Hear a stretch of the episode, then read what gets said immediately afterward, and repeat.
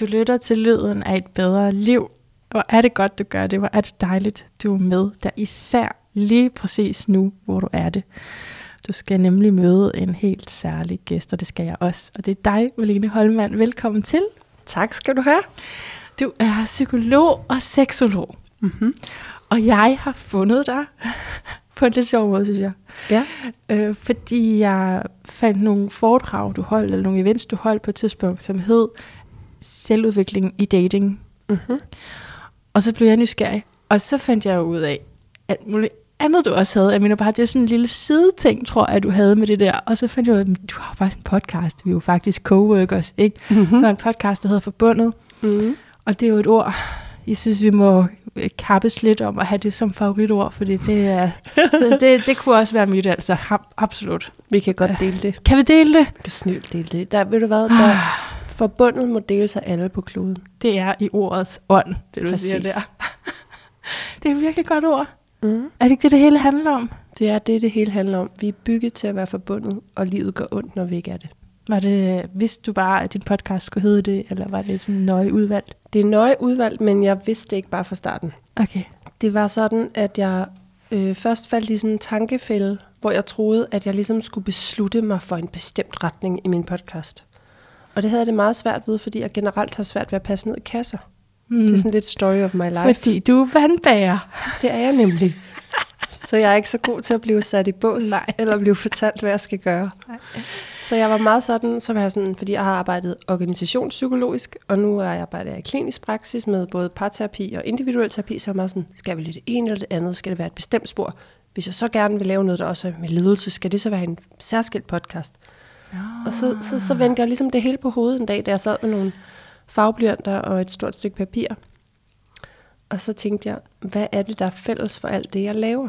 Så så jeg, det er jo at forbinde mennesker. Ja, ja. Øh, Og var alle, alle de her tanker, var det inden du startede podcasten? mm. Okay, okay, okay. Og så var det, at øh, jeg var sådan, den skal sgu da hedde forbundet. Ja. Og så tryktestede jeg det på min super kloge ven Jesper, som er øh, en af dem, jeg vender alt sådan noget med, fordi han er super kritisk. Hvad sagde Jesper så? Så sagde Jesper, det fandt mig en god idé. Oh, ej, Og så tænkte jeg, hvis Jesper han siger ej, det, det, så bliver det vildt. hvad er han i stjernetegn? Han jomfru? Mm, det ved jeg faktisk ikke. Ja. Han har fødselsdag, nu skal jeg lige huske det, han har fødselsdag i december. Jeg tror, det er den 27. december. Ja, så, sti, så må han være stenbuk, ja. ja. Altså, det er jo dig, der er astrolog. Ja, ja, ja, så jeg, ikke fordi jeg forventer, at du siger alt muligt. Jeg skulle bare lige... Øh, det er sådan et af de der elementære ting, som jeg skal kunne svare på, så jeg er altid sådan lidt nervøs, hvis, sådan, hvis jeg siger, det er forkert, ikke? så begynder det at blive pinligt. Åh, oh, så kan der lige komme sådan en indre Der kommer lige sådan pres. Astrologen siger simpelthen ikke forkert. Men den skal vi nok komme tilbage til, når vi skal snakke om dating og selvudvikling. Okay, men, men det skal vi. Skal, lad os gøre det meget hurtigt faktisk, fordi øh, jeg synes, vi skal ned i det. Jeg kunne godt tænke mig at spørge dig, hvordan du overhovedet kom til at interessere dig for det. Jeg er sikker på, at du er et menneske, der har mange interesser. Mm-hmm. Men, men altså, det seksuelle er en væsentlig faktor i, hvad du interesserer dig for. Og hvorfor det her selvudvikling i dating? Øhm, jeg tror, jeg lige skal starte med sådan et indspark et lidt andet sted. Ja. Altså, jeg synes, at det vigtigste i hele verden, det er kærlighed. Mm. Øh, kærlighed til os selv, kærlighed til det, vi arbejder med, kærlighed til vores partnere, kærlighed til vores børn. Mm. I det hele taget bare at have det godt. Og kærlighed er jo et stort ord, men det der med at føle, der er mening, der er passion, at vi overvejende er trygge og har det godt. Det synes jeg egentlig er meget essentielt Mm. for et menneskeliv. Øh, uanset vores kulturelle orientering, eller etnicitet, eller whatever, alder, så er det noget af det, jeg synes, der er mest interessant, og det er også noget af det, vi er bygget til. Vi er bygget til tilknytning. Mm. Menneskebarnet er meget hjælpeløst, når det bliver født. Det er livsafhængigt af, at der er nogen, der tager sig af det. At det er forbundet til nogle andre for at kunne Ja. overleve og for at kunne udvikle sig.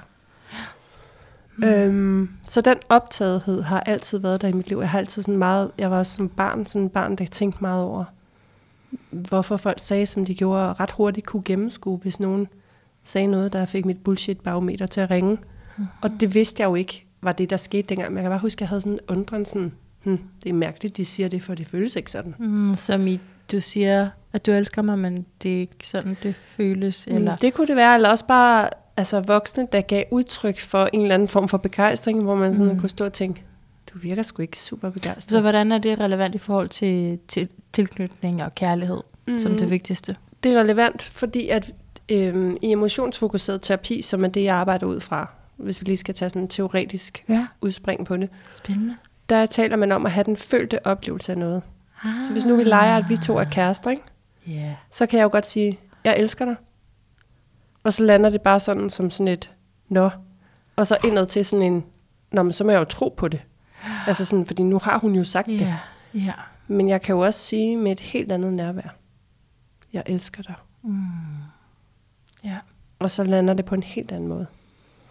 Så det der med den følte oplevelse er meget connected til, om vi kan mærke forbindelsen til den anden, Mm. når vi er i kontakt, uanset om det er verbalt eller nonverbalt.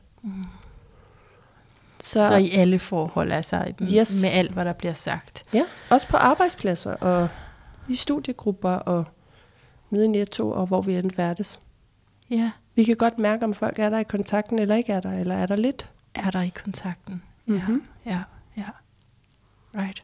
Så det, det er det, jeg er optaget af. Og det, det, det, har, det der er sådan har været min vej Mm. ind i kærlighed. Jeg laver rigtig meget parterapi. Jeg laver også organisationsudvikling, men også i at være optaget af dating, fordi det er jo der, vores kærlighedsforhold starter. Så jeg synes faktisk, det er mega vigtigt at gøre folk til gode dater. Jeg har lige et spørgsmål inden. Mm-hmm. Jeg sidder lige.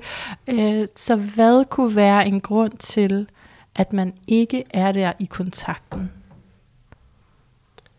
Skide godt spørgsmål. Som er mega stort, men jeg vil gerne prøve at svare alligevel.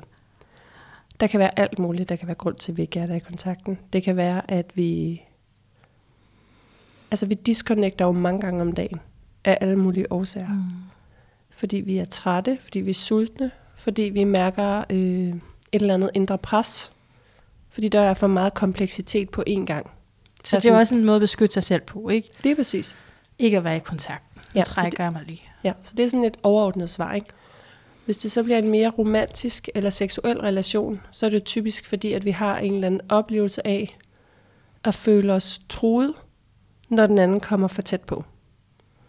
Fordi det vækker noget i os, som kommer til at gøre ondt på en eller anden måde. Så lad mig lige finde et eksempel. Nu laver jeg lige noget sløret case fra min praksis. Jo.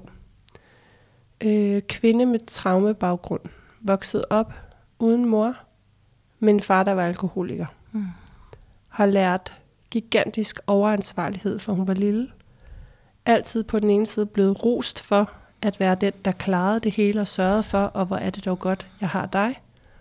Og samtidig kritiseret helt vildt, hvis hun gav udtryk for det mindste behov. Mhm. Hun er blevet mødt i meget, meget ringe grad i sine følelser. Så når hun vokser op, så har hun ikke nogen erfaring med at kunne regulere sine egne følelser, eller overhovedet tro på, det er trygt at give udtryk for dem, eller øhm, kunne, regulere, altså kunne regulere, når det bliver svært, give udtryk for, og heller ikke, dermed heller ikke sætte grænser, fordi grænser er, behov, er jo bagsiden af behov, ikke? Right. Så i hendes datingliv, der møder hun gentagende mænd, hvor det hurtigt bliver svært.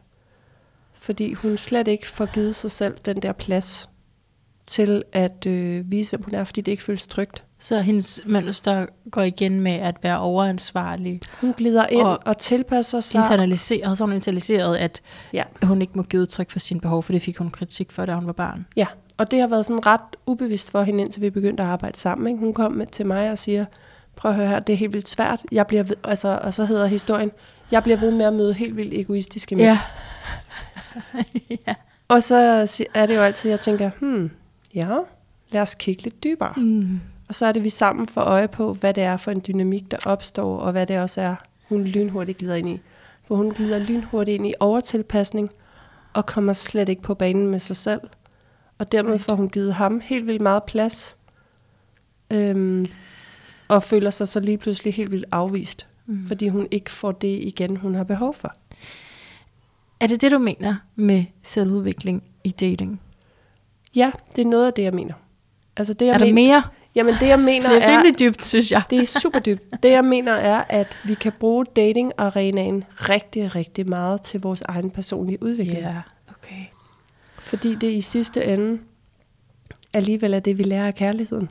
Ja, fordi at der er jo mange, der taler om bevidst partnerskab og Mhm. mm. arbejde på sig selv, når man er i en kærlighedsrelation, fordi så opstår der en masse i den interaktion der. Mm. Mm-hmm. Men du taler om det, inden man bliver et committed partnerskab. Ja, for det er jo allerede der, det starter. Mm. Altså de der mønstre bliver jo grundlagt super tidligt, og du glider ind i gamle mønstre super tidligt, Ja. eller får sagt ja til en partnertype, som måske ikke er den fedeste for dig super tidligt, hvis du ikke er bevidst om, hvad det er for nogle markører, du pejler efter. Så for, man kan sige, at forskellen, hvis vi skal lave en metafor på det, er, Mm. At hvis du ligesom i godsøjne bare dater, og bare ønsker dig brændende at møde en kærlighedspartner, og tænker, okay, ham der Nikolaj der, der har skrevet til mig på Tinder nu, han virker mega sød. Jeg håber, at det bliver bedre den her gang. Ikke? Ja, Så svarer det lidt til at sidde på bagsædet af en bil, hvor at, øh, det er bare ubevidsthed, der styrer. Du sidder lidt og krydser fingre på bagsædet, og så håber du bare på, at de lander et godt sted. Jamen, det er en tricky en, ikke? Fordi jeg har også prøvet så at sige, okay, jeg møder altid, det er det. Så nu, når jeg bliver tiltrukket af nogen, så lad være, og så tag en, du ikke er tiltrukket af.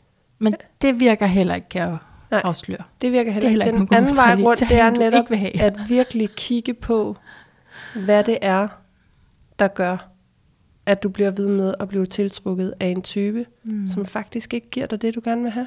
Mm. Fordi det er så nemt hurtigt at projicere den ud og hedde, så skal jeg bare slet ikke date nogen, der er sådan her. Så nu skal jeg date dem her, som jeg jo slet ikke tænder på. Men det foregår ret ubevidst, ikke også? Jo, Altså, indtil synes- du gør dig det bevidst. Okay. Ja. Okay. Jamen, jamen, det gør vi nu så. Er det ikke? Ja. Ja. Skal vi gøre det nu? Hvordan siger du, man bliver bevidst? Er det... Altså, det lyder lidt lettere af selvudvikling i dating, sloganet, frem for mange år i terapi ved dig. Øh, når du sætter det op sådan, så bliver det jo virkelig en hæftig modstilling. Altså, nogen kan jo have brug for terapi, og der er rigtig mange, der kan klare sig fint ude, hvis, uden hvis de ikke har brug for terapi. Altså, jeg er stor fortaler for terapi, Også når man, mig. når man har brug mig. for det. Men jeg, Og jeg det har synes- man altid. har nogle af os altid. I hvert fald, jeg har en, jeg har en god veninde, og hun siger, altså hun er, hun er ikke dansk, hun siger, I don't date someone who's never been to therapy. Hun er Ja. ja. helt firkantet. Nej, men det er også... Det er min nye vej, men jeg tror, jeg ved ikke, om jeg holder det. jeg ved ikke, om jeg helt stoler på den beslutning, men det vil jeg faktisk gerne mm-hmm. have. At den næste part er en, der virkelig har set på sig selv. Og men, det involverer typisk hjælp fra hinanden jo. Ja, og i virkeligheden får jeg lyst til at sige, i stedet for at have den ude på, min partner skal være sådan, fordi det får, Ah. der kommer vi rigtig hurtigt nemt ud, og det ja. gør vi ud fra den der negation, der hedder, jeg skal ikke have flere, der er sådan her. Ja. Så er det faktisk endnu mere vigtigt at få halet fiskelinen helt hjem og få kigget på, altså hvem er jeg? Hvad er det, jeg har brug for?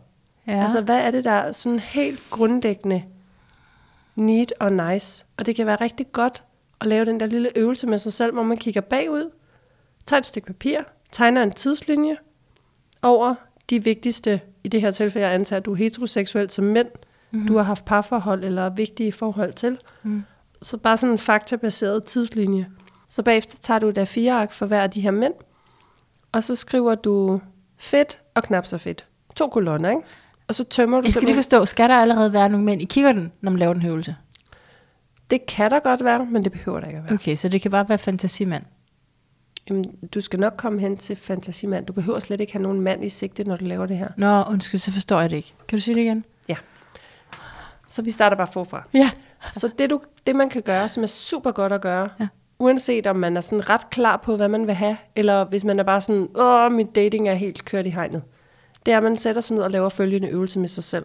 Man tager en stak A4-papir Ja. og en kuglepen. Ja. Så starter du med at lave en tidslinje, som er slutpunktet er nu, og så er det bagudrettet fra altså alle de mænd, du ligesom har haft vigtige forhold til. Det kan godt være, at du ikke har lyst til at... Okay, det er bagudrettet. Ja, Okay. det kan godt være, at du ikke magter at have 48 mænd på, ikke? men bare i hvert fald dem, der sådan har været de vigtigste kærester eller Okay. relationer. Ikke? Aha. Og så tager du bagefter et A4-ark for hver af de her mænd, og så laver du to kolonner. En med, det her det er fedt, det her det var knap så fedt. Mm. Og så tømmer du bare dit hoved ud. Og så, og så bagefter, når du har gjort det, det her, den her øvelse, kan du gå til og fra. Du kan sætte dig og lave den tre timer i streg, eller du kan bruge mange timeslots på den, når ja. du har lyst. Ikke? Okay. Så begynder du at kategorisere det, og der er jo nogle ting, du givetvis godt ved på forhånd. er virkelig vigtige ting for dig. Og så øhm, kategoriserer du, hvad er virkelig gentagent fedt, som jeg falder for imens, som er super vigtigt for mig, skal være til stede. Og hvad er tilsvarende virkelig noget, jeg har det svært med. Og du kan gøre den endnu vildere ved at tage de gode ting, og så dele dem op i need og nice, og de dårlige ting, og dele dem op i helst ikke, eller det her, det skal der slet ikke være der. Så et eksempel. Jeg ved om mig selv, at øh, ærlighed er en super vigtig værdi for mig. Humor. Og det at have øh, omtanke og selvreflektivitet. Selvrefleksivitet. Ja. Og så øh, på interessesiden, fordi interesser er jo egentlig noget, vi tit tænker, vi skal dele med hinanden, men faktisk er det vigtigere at dele værdier, fordi interesser kan ændre sig. Mm. Men jeg ved, at det fungerer ikke for mig at være sammen med en mand, der ikke har en passion for mad. Ved du, er det rigtigt, eller er det et, et eksempel? Nej, det er mig. Det er, Det er rigtigt, rigtigt. om Okay. mig. Altså, jeg er oprindeligt uddannet slagter og arbejdet 10 år som kok. Sagde du slagter til mig i telefon? Vi har snakket sammen i telefonen. Ja. Du, jeg, jeg tænkte, ej, det er fordi, der kører en bil forbi nu, at jeg har hørt slagter. Nej, nej. Er du slagter? Ja. Jeg er uddannet slagter. Jeg tænkte, at jeg skulle Og sige psykolog. i det her, jeg skulle sige, ej, hvor sjovt, jeg hørte, jeg troede, du sagde slagter. Men du sagde slagter. jeg sagde ægte, at jeg er Du uddannet. er både slagter og psykolog, og jeg, ej, det er spændende. Nå, Ja. nej, hvor dejligt. Du er Mad både og mennesker. og psykolog. Mm. Ej, Jamen, sætter du det sammen nogle gange? Mm, Slagter? Nej, undskyld, nu stopper jeg. om jeg sætter det sammen på en måde, kan man sige. Eller jeg trækker i hvert fald meget på min baggrund. Jamen, jeg tænker, at, altså, servere noget kød, når folk... Nej, man får ikke snacks i terapi Nej. hos mig. Okay. Kunne godt Men spændende idé lige at servere sådan en Ja. ja. frikadelle sammen det med et glas vand og en boks Kleenex. tiltrække nogle, nogle andre slags kunder. Det tiltrække flere mænd måske? Ej, nå. Ej, undskyld, jeg kom helt ud af den der, men det var alt for spændende. Det for var meget min sjovt. monkey mind lige at gå over i det der. Ja, ja. Men pointen er bare, at den Ja, her øvelse, tak. det Godt, den gør tak. en klar på, Ja. det er, hvad har jeg virkelig brug for, og hvad vil jeg overhovedet mm. ikke have, og hvad skal jeg helst ikke have. Mm. Fordi så har du et backbone til at gå ud i din datingverden med, sådan, så det ikke bare bliver, "Jamen, ham der Kasper, han er da meget sød, og han kan også godt lide at rejse og drikke vin. Og jeg er sådan lidt, ja, hvem kan ikke lide det? Jeg har så mange spørgsmål til dig. Det er helt åndssvagt. Okay. Lige fordi du siger det, så får jeg lyst til lige at stille et spørgsmål til en af dine afsnit, som jeg har hørt. Du anbefalede mig at høre en, og det er jeg glad for, at du gjorde, for det er et godt afsnit i din podcast. Det var den med Sara Skåb. Mm. Og Omkring lyserøde luftkasteller i dating. det var sådan, ja. Mm. Og der er I meget enige til sidst, hvor jeg lige havde lyst til at sidde med om bordet og stille nogle spørgsmål. Så det gør jeg nu. Mm-hmm. Det var i forhold til, at øh, I sagde, du sagde sådan, øh, ej, og så er der også mange, der, der synes, det er vigtigt, at manden har nogle ambitioner. Men hvad har det overhovedet med noget at gøre? Men nu sidder du selv og siger, hey, jeg er slagter, og det er vigtigt for mig, øh, at vi har nogle værdier omkring mad sammen Mm. eller en hobby omkring mad sammen. Og hvorfor kan ambitioner så. Jeg synes da, det er vigtigt, at han har nogle ambitioner. Kan du forklare, for jeg er sikker på, at du har en pointe Mhm. mm-hmm. med, Ja, at du ja du havde jo det. lidt skrevet spørgsmål til mig. Altså, det, det, der jo egentlig er mere vigtigt, det er, hvorfor det er vigtigt for den anden, at man er ambitiøs, og hvad betyder det overhovedet at være ambitiøs? Fordi tit, når man lige dobbeltklikker ned i det, som folk siger eller skriver, så bliver man jo meget klogere på det. Dobbeltklikker, altså du mener det som metafor? Ja. Okay, ja, ja, jeg skal lige lære Og dig det at kende. ja, jamen, det er så fint. og det er noget, det er noget jeg, jeg tit anbefaler folk at gøre i deres samtaler, uanset om man har været sammen i 20 år. Eller, fordi tit, når vi siger noget, så nogen siger ambitiøs, Ja. Så tænker den anden bare, jamen, jamen, vi er bare helt på linje, vi forstår helt det samme her. Det er så rigtigt. Men, det opdager man også i terapi, ikke? Hvad Det gør man du egentlig? Ja. Ja, hvad mener du egentlig, og hvad betyder Ja. det at være ambitiøs, og hvorfor? Okay, sådan mere simpelt med dig og mad, ikke? Det kan jeg godt se. Ja, og det der med at være ja. ambitiøs, jeg har bare set det mange gange, at det har også været noget, hvor at, når jeg har lavet parterapi, at den ene kan trigge på, at den anden ikke øhm, handler lige så meget, for eksempel. Ja. Og så kan det hedde sådan, "Ej, men du er også bare så uambitiøs. Og når vi så faktisk får afdækket det, ikke? Ja. så viser det sig, at den, der måske kan sidde og skyde lidt med, at du er så uambitiøs, eller du har ikke noget drive, Ja. det er faktisk en partner, der er virkelig, virkelig træt Oh. af at påtage sig for meget ansvar. Ja. Og i stedet for, at vi skal arbejde med, kunne lade være med at synes, at hun ikke er ambitiøs nok, så det er jo meget mere interessant at gå ind og kigge i, kigge på det trætte sted, og hvorfor Ja. vedkommende er så ked af det, Ja. og hvorfor er det, at du kommer til at påtage dig så meget overansvar for relationen. Right, For du har åbenbart lært på et tidspunkt, at, at hvis den anden ikke byder ind i det omfang, du har lyst til, så er det dig, der skal hænge på det hele, eller at du har ikke lært, at du kan invitere den anden ind på en mere sårbar måde, i stedet for at kritisere. Ja, åh, oh, ja. Ja, og, og det er jo så, når vi er i terapien, i parterapien. Mm-hmm. Så når vi allerede inden har en formodning om, at partneren skal være, den kommende partner skal være ambitiøs, Mm-hmm. så tænker du så stadig også, det handler om en dyb og måske ubevidst træthed hos en selv? Det spørgsmål skal du lige stille mig igen, for jeg er ikke sikker på, at jeg fik hørt det ord. Nej, men det er jeg glad for, så det er ikke kun mig, der vil have gentagelser. Mm. Det er jeg glad for. Tak. Mm. Kom bare med det. Det kommer her. Er du klar? Jeg er Sidder super du klar. godt? Jeg lytter. Det er et vildt godt spørgsmål. Nej, det var bare lige for, for at forstå, altså når man så ikke er i en relation endnu, men man bare drømmer, jeg fantaserer, jeg vil gerne have en partner, som er ambitiøs. Er det en projektion, som også peger tilbage på en træthed i mig? Ikke nødvendigvis. Det er der, hvor det er vigtigt at spørge dig selv. Hvad, hvad vil det Husk sige? mikrofonen, Malene. Du er podcaster. Ja, Kom det- nu.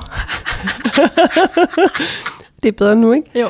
Det er der, hvor du vil sige, det er der, hvor du kan spørge dig selv, hvorfor er det vigtigt for mig, at han er ambitiøs? Ja, Og hvad vil det sige? Hvordan, Okay. Og hvordan ser det ud? okay, ja.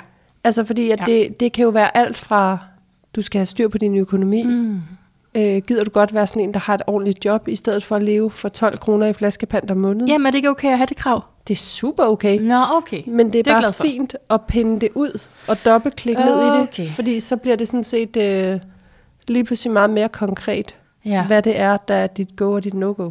ja, okay, okay. Nu er jeg glad. Mm. Nu er du glad. Ja, det, så jeg må godt have det som krav eller kriterie. Jeg skal bare ligesom vide, hvad jeg mener med det, når vi bruger lidt dybere ned i det. At der er ikke nogen krav eller kriterier, du ikke må have. Nå. Men der kan jo være nogle krav eller kriterier, som kan spænde ben for dig. Ah, Ikke at de som udgangspunkt gør det. Det er super godt at have nogle helt ufravigelige krav. aha, Det har vi alle sammen. aha. Altså ideen om betingelsesløs kærlighed, det er noget, der foregår mellem forældre og børn. Det er ikke noget, der foregår i voksne parforhold. Så det Disney-luftkastel skal vi også leve ud af. Ja, Der er betingelser og krav og grænser og forventninger mm. i voksne parforholdsrelationer eller datingrelationer. ja, Vi har en forventning om, at den anden kommer til tiden, at vi kan regne med, hvad Mm. mm. vedkommende siger, at vi får svar på en besked, at vi viser omsorg for og interesse i hinanden, og så videre. Ej, Marlene, jamen det er fordi, der er så mange spørgsmål. Jeg har jo også et ark, men altså, det er jeg slet ikke kommet ordentligt til nu. fordi du siger sådan nogle ting, hvor jeg... Fordi du sagde det med at svare på en besked. Ja. Og det er så er vi også over og kan relatere det i hvert fald til noget tilknytning, og hvordan man er forskellige der, og hvordan den ene forventer sådan rimelig hurtigt kontant svar, og den anden sådan lige måske har lyst til at vente noget tid. Der skal være mere plads omkring kontakten. Mm-hmm. Så det er jo også noget med, hvordan man matcher der. Skal jeg sige noget om det? Ja. Klassikeren er jo, at kvinder typisk kan være lidt hurtigere end mænd. Øhm, Til at få følelser, til at gerne vil have beskeder for dem, til hvad? Begge dele. Yes. Øhm, altså min gode kollega Cleo, ikke? jeg tror godt, jeg må citere hende for det her, hun siger jo, at når man først har mødt en rigtig dejlig mand og er begyndt at knalde, ikke, så siger hun, så slår tilknytningsfisen til.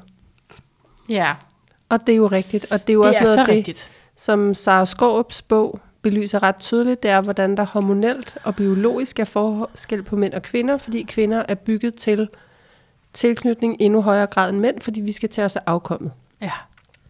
Så det er jo bare godt at vide om sig selv. Jamen, det, er, det er fuldstændig så vigtigt at vide. Ja, At, jeg kan jo ikke sige, at det er for alle, jeg kender det fra mig selv. Men, og jeg har hørt det der, ikke? Men jeg kender også kvinder, som adskiller kærlighed og seksualitet, ikke? Og så det er så men der er også mange baggrunde. kvinder, der ikke ved det her, og Ja. dermed kan de komme til at sidde og skamme sig lidt over, at de så hurtigt kan blive vild med en mand, Ja. samtidig med at de lidt tænker, men vores værdier eller sådan livsstil matcher jo ikke særlig godt, Nej. men at de bare bliver sådan helt vildt draget mod ham, når først de har haft sex med Ja, ham. ja, ja. Så ja, det er ret godt at vide. Ja, Øhm, jo, det jeg var ved at sige var, at kvinder kunne være hurtigere end mænd. ja. Og det, der er at sige om det, det er, at kvinder også typisk, altså vi er mere vant til at tale om vores følelser rent kulturelt og socialt. Så vi processer tit hurtigere, og dermed kan det tit være kvinder, der kommer til mænd med flere input af følelsesmæssig karakter, end mænd gør. Og det er ikke et problem i sig selv. Der, hvor problemerne opstår, det er, når at det her par, og jeg siger par, selvom det bare er nogen, der dater, og måske okay. aldrig har mødt hinanden, Okay, godt. øh, begynder at indgå i en cyklus, og det kan ske lynhurtigt, hvor at hun begynder at føle sig for meget, Ja, og føle sig sådan lidt ængstelig omkring kontakten, ja, øhm, og begynder at føle sig lidt forkert, og måske undskylde, samtidig med, at hun prøver sådan lidt at skrue op for at få ham i tale. mm. Han føler sig overvældet. Øh, måske føler han sig ligefrem jagtet, eller øhm, at det er bare too much, ja. og så trækker han sig. Jo mere han trækker sig, jo mere skruer hun op, jo mere hun skruer op, jo mere trækker han sig. Ja. Så det her det er ikke nogens skyld eller nogens ansvar. Det er bare det, der sker i dynamikken. ja. Og det er der, hvor alle parter har ansvar for at lære at sige, hvor de er. Mm. Så hvis man er den mand, der bliver overvældet, og så kunne sige, hey, jeg har lige brug for lidt mere tid til Ja. at lige tænke over det her, eller lige nu, der skal jeg drikke øl og spille bob med og mine hvad med, venner. Og hvad med som... Altså, det behøver jo ikke være mand-kvinde på den her måde, Nej, faktisk, vel? det gør det overhovedet Nej, ikke. fordi Det var jeg bare tænker, et eksempel. Ja, det er et eksempel. For jeg tænker, det er alt efter tilknytningsstil. Ja. Øh, Så, så, ja, så jeg har en veninde, som også, øh, hvor jeg kan, min tilknytning kan synes, at hun er virkelig kold. Kan du følge mig? Ja. altså, jeg ved godt, hun ikke er det, men det, det er sådan, fordi jeg selv har nogle andre mønstre, ikke? Præcis. Så men når man så sidder i den der, hvor man øh, har lyst til bare at få kontakten, er det så ikke også et sted, hvor du så lige skal stoppe op og sige, nej, nu gør jeg noget andet, fordi det er jo den handlende del i det her eksempel, ikke? hvor den anden måske mere trækker sig og har brug for plads. Så er der den handlende del, som har gør et eller andet for at få ham i tale. Der er flere Så- ting at sige om det. Altså, Ja. det er jo altid godt at kunne arbejde på at kunne regulere sig selv. Fordi vi kan jo ikke altid være et sted, hvor vi har kontakten til hinanden. Det er ikke altid, at vores partner eller vores venner kan være der for os, for os Nej. fordi at de er et andet sted. Ja. Enten geografisk, eller der sker noget med dem, som, som de er nødt til at tage sig af. Og så er det jo også rigtig vigtigt at kunne lære at bede om det, man har brug for. Så at kunne Ja. sige til en Mm. veninde for eksempel, jeg har mega meget brug for at tale med dig. Jeg er et super svært sted. Kan du være der for mig? Mm. Ja, det er så vigtigt. Ja. I også stedet at høre. Altså ikke bare kunne, kunne sige, men jeg værdsætter det, værdsætter det virkelig, hvis der er nogen, der siger det til mig. Men det er Så også fordi, vi, vi får lydhørhed på en helt anden måde. Ja. Hvis jeg ringer til dig og bare begynder at tale, og ligesom prøver at føle dig på tænderne på, om jeg kan fylde med et eller andet, der er svært for mig, så, øh, så, så sidder jeg nærmest med krydsede fingre og håber på at blive hørt. Ikke? Og du ved ikke rigtig, hvad jeg vil, og måske står du nede i Netto, og du prøver sådan lidt at lukke samtalen hurtigt af, fordi at ja. Du skal egentlig også lige have købt agurker, inden du skal hjem Ja, og nå at hente dine børn. ja. Og begge taber lidt der, ikke? Aha. Mm. Øhm, men hvis jeg skriver en sms til dig, skriver, jeg har virkelig brug for at tale, Ja. kan du give mig 20 minutter på telefonen? Sig dit behov. Ja. Ja. ja. Men det er jo der, det også bliver sårbart. Ja. Fordi hvis vi ikke har øvet os i at sige højt, hvad vi har brug for, eller hvis vi ikke har bevidst gjort os, hvad det er, vi har brug for, så er det, at vi virkelig kan fare vild i vores relationer. Ja. Ja. Og- Og der er mange voksne, der kommer på overarbejde der. Mm. Og så kan man havne i sådan en afvisningsspiral, ikke?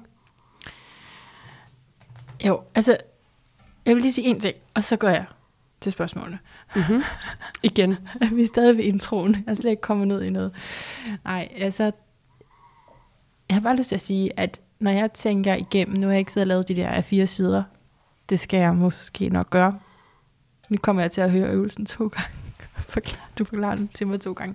Så må jeg selv gøre den. Men når jeg tænker tilbage på de forhold, jeg har haft, ikke, det har faktisk været virkelig forskellige. Og noget har været sådan noget rent. Nå okay, fordi, fordi du er den, der øh, tror på det samme som mig. Det var sådan mit første partnervalg. Og siden har det været på alle mulige andre måder. Og jeg har oplevet den, som vi lige har talt om, med øh, følelsen af at blive afvist, øh, følelsen af, at, at jeg er for meget, og, og jo selv så også konstatere, okay, men han ville ikke en relation, og det var all in my head, ikke? Men jeg har altså også prøvet alt muligt andet. Kan du følge mig? Jeg har Ja. også prøvet, øh, og jeg har også prøvet sådan, tage en, som jeg ikke er særlig interesseret i, for at, undgå alt det romantiske, for at slippe for det der, og det gik også fuldstændig galt. Og sådan, altså jeg har bare prøvet mange modeller, så det er ikke sådan, der var mønstret, det er det, der sker igen og igen og igen. Det faktisk, har faktisk været forskelligt, Mm. men det har altid været dårligt. Så kan vi gå videre. Så lige der siger jeg jo også sådan lidt, au, au, au. Ja, Og så siger jeg, at jeg tror, hvis du gerne vil crack that code, og det kan du sagtens, så er det virkelig tid til at kigge ind i, hvad det er, du har brug for. Okay, så du går ikke tilbage til barndommen, stammen, og øh, øh, nu, for, for mig, nu er jeg jo trygt selskab, ikke? Mm. Jeg udnytter også lidt, at jeg har en psykolog her, som mm-hmm. er en slagter. Jeg har ikke taget kniven med. Det er kun adfærd. Øh, altså, jeg, jeg har, kommer fra, jeg har en, havde en far, der ikke ville have mig, Ja. og han ville ikke have mig før, han ville ikke have mig efter, jeg blev født, heller ikke nu. Så jeg er ret bevidst om, at der er noget der, Mm. som spiller ind. I hvert fald, øh, selvfølgelig kan der være flere ting, men det er nok en af de meget grundlæggende ting, der spiller mm-hmm. ind i min relation Mhm. mm-hmm. til mand. Mm-hmm. Det havde jeg også. Havde du også det? Ja. Men går du tilbage til den kontekst, når du skal gennemskue, hvad der foregår i et kærlighedsmønster? Eller hvad? Ja, det gør jeg. Okay. Når jeg laver for eksempel parterapi, så hele modellen er, at vi først har en fælles samtale, og så har jeg en individuel session med dem hver især, øh, hvor vi afdækker deres tilknytningsmodeller. Ah. Altså hvad det er, de er vokset op i, hvad det er for nogle modeller, de har haft for tilknytning, hvem de har kunne gå til, øh, hvad der har været af kriser, og det er ikke sjældent, at jeg sidder over for nogen, når jeg så spørger, så hvem gik du til, når du havde det svært, da du var barn? Og så kigger de bare på mig og siger, Hmm. ikke nogen. Nej. Øhm, så har man jo lært at vende noget indad, ikke? Ja. og gå og bære på det selv. Og det er noget af det, vi ved fra den psykologiske forskning, det er, at traumer i sig selv, øhm, at det, der tit er det traumatiserende, det er det, at du står alene i det. Det er ikke kun selve traumet. Det er også det er, hvordan du har lært at forholde dig til dig selv. Det er det, at du står alene i det. Ja. Altså, og det er også derfor, man ser, når folk for eksempel har stået i hæslige, for eksempel skyderier sammen og overlevet, altså for eksempel senest skyderiet i Fields, ikke?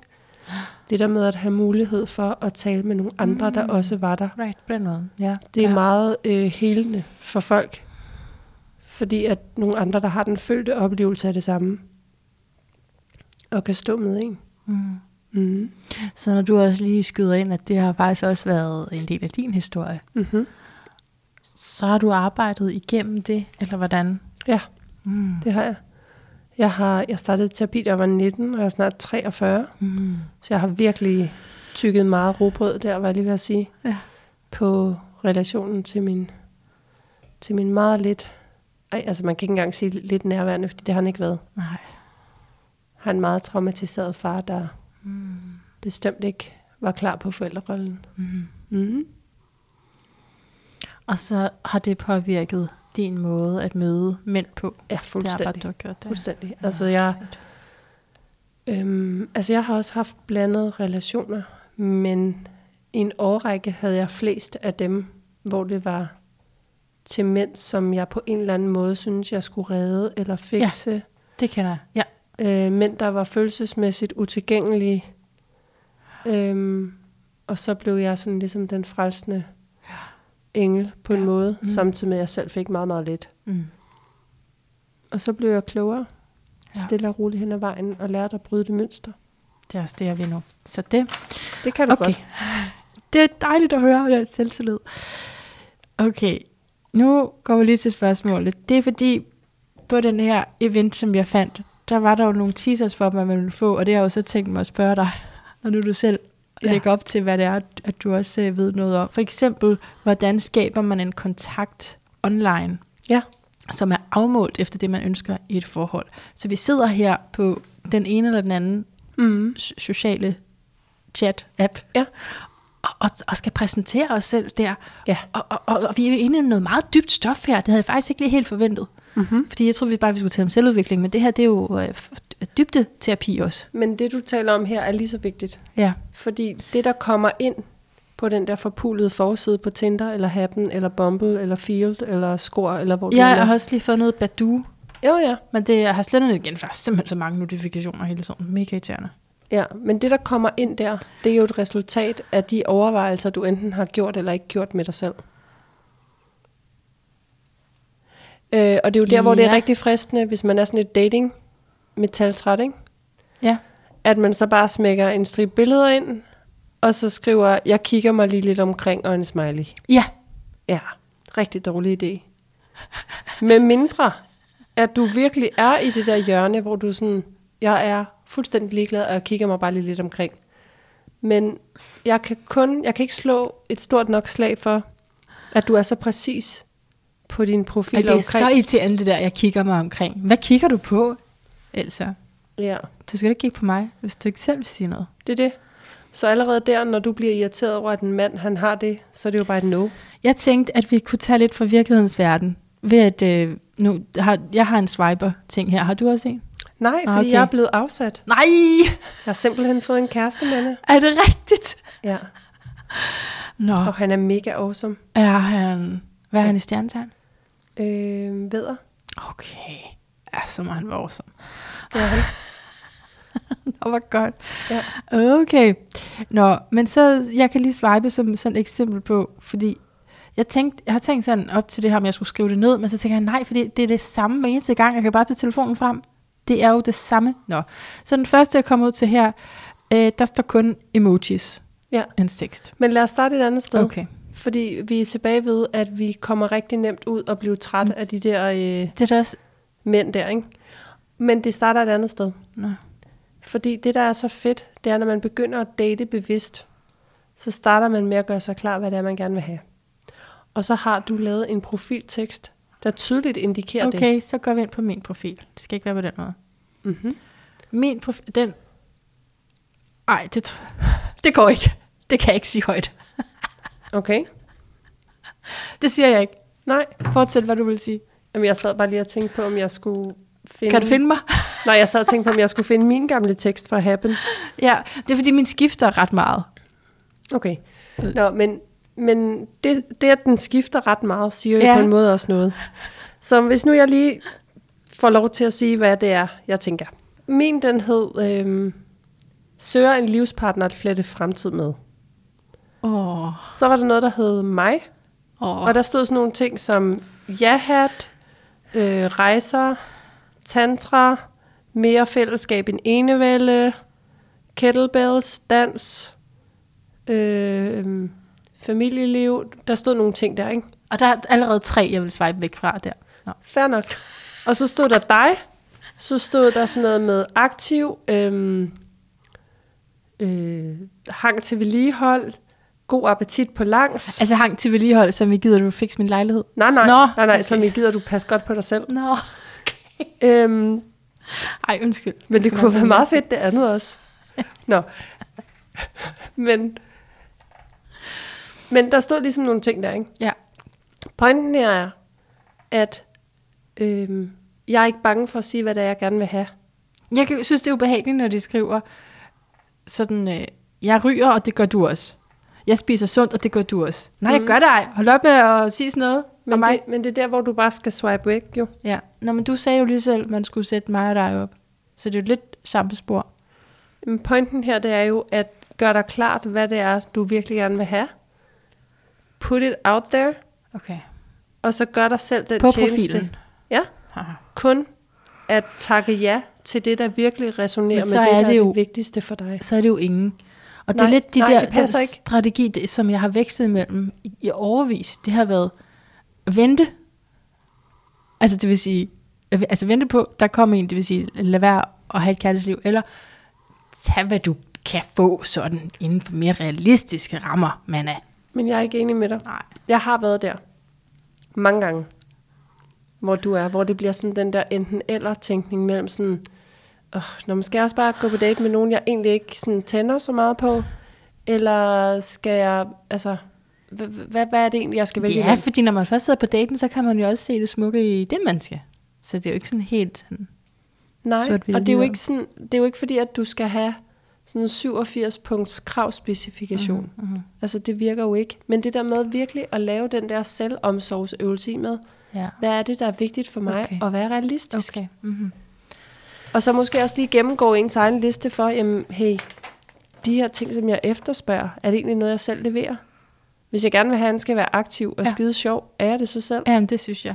Men så er det også noget med at vide, at det er jo rigtigt, der er jo langt mellem snak, snapsene. Og så på den måde er dating og rekruttering jo også at sammenligne, men vi kommer net til at tænke, at det må være lige derude. Men altså, når du skal ansætte nogen til en stilling, så er der jo flest, som ikke skal have det job. Ja. Okay, ja. Spændende sammenligning. Ja. Altså, det er meget godt at tænke, at hvis man gerne vil have en kæreste, at så er der lige omkring 100 frøer, ikke? Ja. Før at der er den, du skal... Så Altså, det betyder også, ja. jo hurtigere, jo, hurtigere du, øh, jo hurtigere du faktisk swiper væk, i stedet for at tænke, ah, det kunne jo også være, hvis jeg lige kniber øjnene lidt sammen, Men og det glemmer, tjener, at det faktisk er helt vildt vigtigt for mig. de han er- tjener også på den der hurtighed, Malene, fordi det der jo så sker, det er, at man, jeg gør det så hurtigt, så jeg var sådan, nej, vent lige lidt. Mhm. Øh, stod, stod der lige, han gik op i astrologi? Ej, vent lidt, han så der egentlig, altså, og så kan man ikke, øh, så skal man betale for at swipe tilbage. Nå, Ikke? jo, jo, men ej, altså, ja. der er jo også et eller andet med, at de kommer forbi igen, hvis... Nå, ja, ja, det hele kører. Jeg skal lige finde de her spørgsmål, altså, senere, som vi ikke helt har været så meget inde på. Jeg har også eksempler herfra på, når det slet ikke ly- lykkes. Ja, den, tror- det tror jeg, jeg har snakket om. Følelsen af, at det er totalt tidsspilde. Hvad stiller man op? Og vi er jo i en situation i dag, hvor der er rigtig mange, der møder hinanden online. Jeg har hørt om, Mm. man også kan møde hinanden andre steder. Ja. Men der er godt nok mange, der møder hinanden online, og når man så har den her oplevelse, altså du er nødt til at sige nogle, det kan være, du, du meget gerne gentage dig selv, ikke? Hvad gør man, når man er ved at, og synes, det er ligegyldigt det hele? Så tager man en dating detox, Nå, okay. så trækker man følehornene hjem, og så går man og piller sig lidt i navlen og laver nogle gryderetter og laver nogle ting, man bare synes, der er dejligt for en selv. Så fylder man sig selv op med næring. Men jeg synes, i den samtale med dig og Sara Skåb, der var I bare sådan, ud og date. Kom nu, ud. Vi skal Mm. date. Det er Det rigtigt, kan at, kun gå for langsomt. Date nu. nej, det er rigtigt, at vi var omkring det der med, at kærlighed er altid en god idé, at bare kaste jer ud i det. Ja. Men det er bestemt lige så beneficial at tage pauser. Jeg tog en kæmpe pause hen over sommeren, hvor jeg var fuldstændig altså, uinteresseret i alt hankøn. Og jeg kan huske en dag, jeg kom gående hjem fra Netto, og så er der en eller anden mand, der faktisk var ret pæn, der stopper mig på gaden og bare sådan siger, ej undskyld, jeg stopper dig, men du var helt vildt smuk, og jeg har set dig nogle gange, og, sådan, og har du lyst til at tage ud og drikke kaffe? Og så stod jeg bare og kiggede på ham, og så sagde jeg bare, ej, tusind tak, fordi du siger det, men jeg er ikke lige der for tiden. Okay.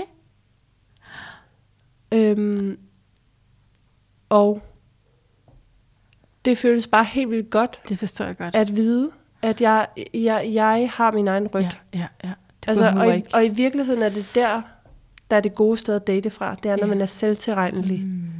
Fordi når man kan regne med sig selv, Ja, og hvad det er, man har brug for. Det, det fik jeg jo afsløret lidt før, at jeg kan godt mærke, at der er noget ikke selvtilregnelighed. Når mm. jeg sådan Mhm. siger, at jeg, jeg vil både have en mand, som har gået i, i terapi, helst selv er terapeut, men at jeg også tænker, at det sker nok ikke. Ja. Ja. Åh, oh, det har jeg også været engang. Og nu kan jeg ikke forestille mig noget mere forfærdeligt, end uh, tanken om at skulle have en, uh, en partner, der selv var terapeut. okay. Ej, men altså, jeg vil blive sindssyg. Nå, okay, ja.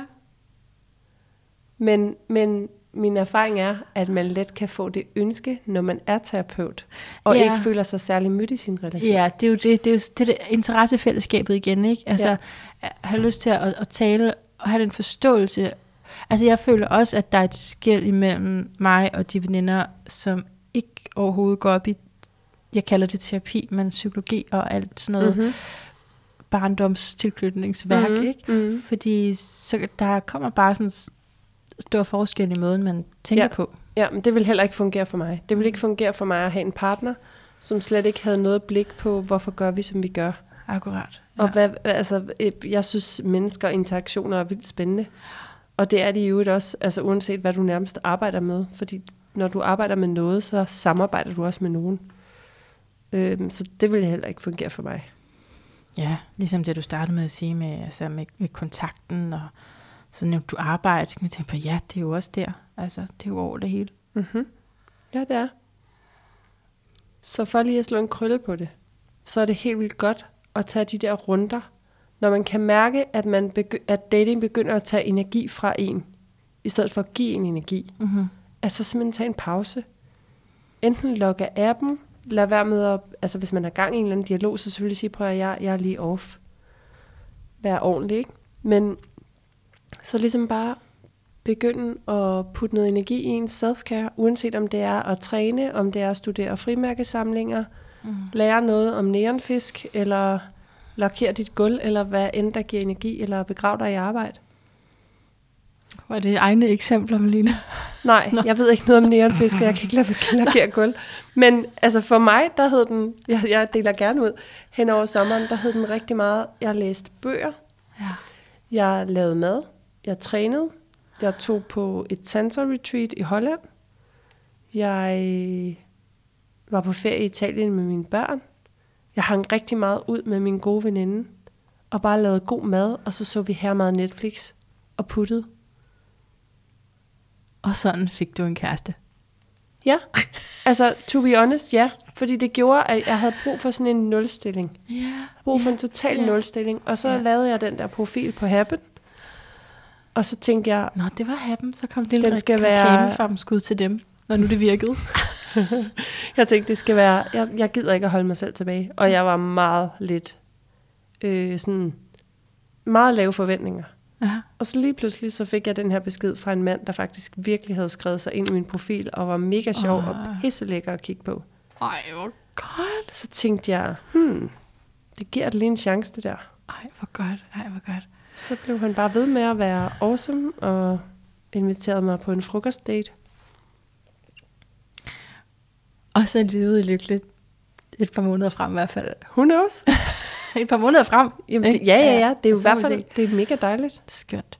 Altså, jeg kan mærke, at energien kommer sådan lidt i bølger. Jeg prøvede sådan, da jeg hørte jeres podcast, der samtale der, der så skulle op, at sådan, okay, nu vil jeg også gå lige i gang. Jeg havde faktisk et projekt med, at jeg tænkte, jeg skulle på date inden den her.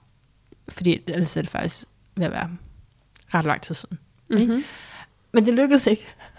Nej. Det lykkedes simpelthen ikke, så jeg prøvede alt, hvad jeg kunne, altså, og helt ned med standarden, helt ned med barn, og det lykkedes bare ikke. Så jeg, jeg oplever, at energien kommer i bølger, og så andre gange, så ja, er det en, mere en bølge, at der faktisk er nogle connections. Ja, fordi hvis du skal kæmpe så meget der for det, så bare don't. Okay. Nå, men altså, det synes jeg også, man, på en måde, man kan sige sig selv, men så var det, jeg hørte jeres samtale, og så var det, okay, kender du det? Ja, når man hører nogen sige, "Ej, jamen, ja. Det er egentlig, jeg vil også godt, fordi det var et perspektiv, jeg ikke havde hørt før, nemlig at, øh, ej, man skal bare, fordi jeg har nemlig mere hørt det der, læn dig lidt tilbage, jeg kan ikke huske, tag vare på dig selv. jeg kan ikke huske, om Sara siger det i det podcast-afsnit over på min podcast, eller om jeg har læst i hendes bog. Men hun siger på et tidspunkt noget ret begavet omkring det der med, det skal slet ikke være så besværligt. Aha. Altså en god, og det, det er også en af mine kæpheste. En god relation, der skal ikke være så meget pis. Nej. Altså vi må godt blive trigget af hinanden, eller have konflikter og sådan noget, det er ikke det, men det skal mest være godt. Ja. Og det skal det faktisk være fra starten, fordi det er en anden ting, som også er en af mine kæpheste i dating, det er det der med, at rigtig mange af os, fordi vi så brændende ønsker kærligheden, kan komme til at blive tilbageholdende med det, der er vigtigt, og ikke ligesom få stillet spørgsmål, eller få, få udtrykt, hvordan vi har det, fordi vi tænker, ej, jeg skal lige kende dig lidt bedre. Men pointen er, at vi kommer jo ikke til at kende hinanden lidt bedre, hvis vi ikke giver noget af os selv. Mm. Så jeg plejer at sige, at alle sunde relationer, de kan godt tåle spørgsmål, så længe du Ja. stiller dem på en ordentlig og respektfuld måde, Ja. og giver den anden plads til at kunne sige, hmm, det er jeg ikke helt klar til at svare på endnu. Mm. Eller det skal jeg lige tænke over. Ja. Ja. Og ellers så kan det netop blive tidsspil, når de der ting ikke kommer frem, og man har sådan en længere dialog om et eller andet. Ja. Nå, hvad har du så lavet din ferie? Nå, hvad laver du så? Og så når man kommer lidt længere ned i chatten, så er man bare t- uenig om et eller andet, som er meget skilsættende og afgørende. Ja. Ja. Så går det ikke alligevel. Nej. Nå, okay. Nej. Ja, jeg synes, jeg mangler en side her. Nej, det, det er det her spørgsmål. Hvordan går vi, undgår vi de fælder i online dating? Og der henviser jeg dig til en kronik, Mm-hmm. som øh, er ret ny. Men det er en kritik, som er blevet stillet mange gange, netop at vi gør hinanden til objekter på de sociale medier. Ja. Og at der er udviklet sådan en swiper-kultur, og nu er man slet ikke sådan interesseret i mennesket bag. Man danner sig bare meget hurtigt et indtryk. Præcis. Hvad siger du til alt det? Jeg siger, at for det første, så er hele måden online dating er opbygget på via apps. Altså det er fuldstændig rigtigt. Det bliver sådan en brug og smid væk kultur og tage hurtigt til stilling. Det er fuldstændig rigtigt. Når det er sagt, så er det ligesom sådan, formatet er. Og så kan man sige, at på nogle apps, der kan du blive ved med at møde folk, øhm, selvom du har swipet nej til dem, hvis du løber på dem igen. Det Happen er for eksempel en af de apps. Ja, det tror jeg altså også, det er det Tinder gør. Okay. Der, de kommer i hvert fald ikke igen. Okay, men pointen er, at når først du er i kontakt med folk, så opfører dig ordentligt. Altså, og det er meget simpelt. Jeg var til sådan et SoMe-foredrag øh, for forældre til børn på skoler for nogle år siden, og hun var bare mega fed, hende der konsulenten, og hun sagde blandt andet sådan noget med, at man skulle lære sine børn, at de skulle aldrig sige noget til nogen på Snapchat, som de ikke ville sige til over i skolegården. Hmm. Og det er i virkeligheden fuldstændig det samme her, uanset om du er på Happen eller Tinder eller noget andet. Det er det her med, at du skal opføre dig ordentligt. Ja. Dem, du sidder og har en kontakt med der, det er mennesker. Du aner ikke, hvad de har med sig. Du aner ikke, om du skal møde dem til jobsamtale i næste uge, eller om det bliver din bedste venindes kæreste om et år, mm. og så skal du sidde og have det her med Så opfør dig Jeg har faktisk prøvet det på en arbejdsplads. ordentligt. Ja, hvor øh, øh, altså, vi sidder til sådan frokost, og jeg kommer bare ind som sådan en ekstern, der lige skulle være der den dag. Og så går det op for os, at ej, vent, det var også to, der chattede sammen for et, ja, måske et eller flere år siden. Det var Præcis. Sådan, øh, hvad var det nu, det endte? Vi kunne begge to sådan huske, at det endte vist ikke helt godt. Øh, Jeg kunne i hvert fald ikke huske hvad. Så Nej. ved jeg ikke, om han spillede, men jeg kunne simpelthen ikke huske, hvad det var. Og det er derfor, Men- at man skal være ordentlig. Så det der med at være transparent og sige, altså så lad være med bare at øhm, lægge nogen på is, og lad være med at, at lade dem simre. Ja. Og simmering, det er jo mm. det her med, at ah, jeg holder lige gryden lidt i kog under Jonas, selvom jeg egentlig godt ved, at jeg ikke er super interesseret. Ja. Fordi hvis nu det ikke går med Markus. Og på den måde. Mm. Men, Så det der med at være, være tydelig omkring, hvor du er, og sige for eksempel, ved du hvad, jeg kan ikke helt mærke den. Du virker ja. som et dejligt menneske, så jeg vil gerne sige farvel og tak her, og ønske dig alt godt. Okay, det er så dig, der tiltrækker sådan nogle mennesker, man kan tale sådan der med. Nej, nej, jeg- jeg, nej, jeg vil gerne sige noget om det. Okay. Fordi det kræver faktisk ikke, at der er en bestemt slags menneske i den anden ende. Fordi jeg har prøvet at skrive det til mænd, der så bliver super højreaktive. Præcis, som bliver og få ved en, og ved og ved. mm, jeg, har prøvet at få en, jeg har prøvet at få en gigasviner Mm. fra en mand, fordi at jeg en dag spurgte, om vi kunne altså to timer inden flytte vores datinglokation med 400 meter, fordi så ville vi kunne have mere tid sammen. Og så flippede han helt rådden skråt. Ej, hvor var det godt, du ikke mødte ham så. Det var også det, jeg skrev til ham. Jeg skrev, ved du hvad, jeg tænker, at når at det kan afføde så stor en reaktion, så tror jeg ikke, at vi to bliver et godt match. Nej. Så jeg vil bare ønske dig alt godt derude. Og så Ja. skrev han til mig, at jeg var en smatso, Ej. og en, en krævende, endnu en krævende moderne kvinde, der Åh. troede, hun bare kunne køre mænd rundt. Et Ja, det var en kompliment, synes jeg. Somehow. det var i hvert fald vildt, ikke? Ja. Så pointen er, at det afhænger ikke af, om den anden tager imod det på en positiv måde, at jeg opfører mig ordentligt. Og Nej. Når du så siger, at de bliver ved og ved og ved, så får jeg lyst til at sige, det der, hvor man så kan blive lidt skarpere på sine egne grænser, så simpelthen bare unmatche Jamen, eller det er det, blokere. jeg mener. Det er det, jeg gør. Ja. Og det er jo et redskab, som jeg er meget glad for, og mm. bruger rigtig meget. Også fordi jeg nogle gange, enten så kommer jeg til at matche med nogen, jeg ikke lige havde, hvor jeg ikke havde set det ordentligt efter. Det kan godt være, men nogle gange oplever jeg det også som om, at, at de matcher, selvom jeg ikke havde sagt ja. Jeg ved ikke, hvem jeg skal spørge om det her. Men øh, så skriver de et eller andet hej smukke, for eksempel. Allerede der, der går jeg ind og unmatcher. Mm. øh, eller noget andet rigtig irriterende, kedeligt, dumt. så Mhm. mm-hmm. unmatcher. Og det, og det er jo som, måske som, ja, det er en kritik her med sådan forbrugsobjekt, og jeg er bare, men, og det er noget andet, hvis ja, netop vi har haft en længere samtale, så kan man godt ligesom runde det af, hvis man ved det. Men, men der, jeg kan også sidde i en samtale, hvor han lige pludselig skriver noget meget upassende, så gør jeg det også bare. Ja. Fordi det synes jeg, det er det redskab, vi netop har her. Ja. S- Altså, så vil jeg ikke tøve med at bruge det. Nej.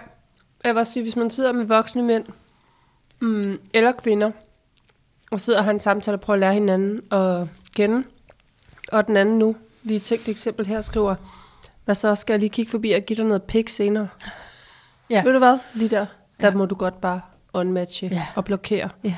og slet, slet ikke bruge din tid på at forklare, øhm, upassende Lukas, var jeg lige ved at sige, Ja, ja, at det der, det er totalt no-go. nemlig. Fordi det burde han allerede selv have lært. Ja.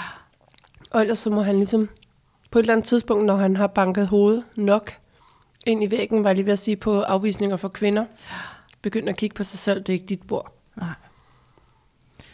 Og ja, okay, godt. Så er det sagt. Hvad med, at jeg går over til at sige lidt om dit horoskop, og så kan du lige øh, spise lidt øh, lakrids. Altså, Og som jeg drik allerede noget. er i gang med. Præcis. Altså, jeg synes, jeg vil gerne lige sige noget. Jeg synes, det er så spændende, det der med mit horoskop, fordi jeg er jo sådan et ret, altså jeg er jo sådan en underlig hybrid mellem totalt videnskabelig, Nå, ja. og så mega spirituelt nysgerrig. Ja. Så jeg er meget spændt på det. Er det det, du definerer dig selv som på spektrummet? Mm, ja, yeah. som Spirituelt nysgerrig. Ej, men altså, jeg har mange samtaler om universet, men jeg... Altså, jeg tænker, hvis du er til tantra, Mm-hmm. der er der, som jeg forstår det, en høj åndelig kvalitet der. Der er så meget åndelighed i mit liv. Mm. Men jeg ved ikke, jeg tror også bare, det er, fordi jeg har svært ved at blive kommet i kasse, ikke? Ja, det er så... Okay, lad mig starte der så, fordi du er virkelig vandbærer. Du er ikke bare sådan en nybegynder vandbærer, vel, som kun har det i- stjernetegn. Du er for real vandbærer. som, også, som både er det stjernetegn, som også har dit kammelpunkt der, og også med kur der. Så det vi sådan overordnet kan sige, ikke, det er, at vi jo i mange situationer bliver bedt om at være os selv. Mm. Men hvad er det? Ikke? Hvad er det selv? Så vi har noget, som vi kalder for os selv, men en del af det her mig selv er jo en trænet socialitet. En social måde at være på, noget vi har programmeret, noget vi har lært. Og er det så os? Og det er det spørgsmål, vandbærerne egentlig stiller. Mm-hmm. Så at stille spørgsmålstegn ved den del, som jeg har fået ind, men som egentlig ikke har noget med mig at gøre. Og det, altså jeg mener, det kan jo godt tage et liv at finde ud af, hvad der er hvad. Mm-hmm. Men det er det spørgsmålstegn, der bliver rejst der i vandbærens arketype. Mm-hmm. Så det er enormt vigtigt for vandbæren ikke at overtage noget bare sådan. Ikke bare overtage sociale normer, ikke bare overtage, hvad forældrene har gjort, men at stille sig kritisk op over for dem. Og ikke at blive i en tilstand af oprør. Det jo være en fase af ens liv som vandbærer, men det bliver også hårdt for en selv længden, ikke, hvis man skal blive ved med at kaste med sten. Men på et tidspunkt, så, altså, så må man ligesom ja, finde ud af, hvad er det, jeg tror på Mm-hmm. og så forfølge det i et netværk af mennesker, en form for, øh, ja, altså det, det er sådan en, en evne, en kapacitet til at finde mennesker, man kan bruge til det her, så det er ikke nødvendigvis øh, de, de, de nærmeste øh, intime fællesskaber, der er tale om i vandbæren, men mere sådan dem, som har samme vision som Mm. mig. Det bliver enormt vigtigt, fordi så slipper man for at stå hele tiden i den kritiske oprørsposition, øh, samtidig med, at den også er en, en vigtig del af en vandbærer, at kunne stille spørgsmålstegn ved, ved det, der foregår. Mm-hmm.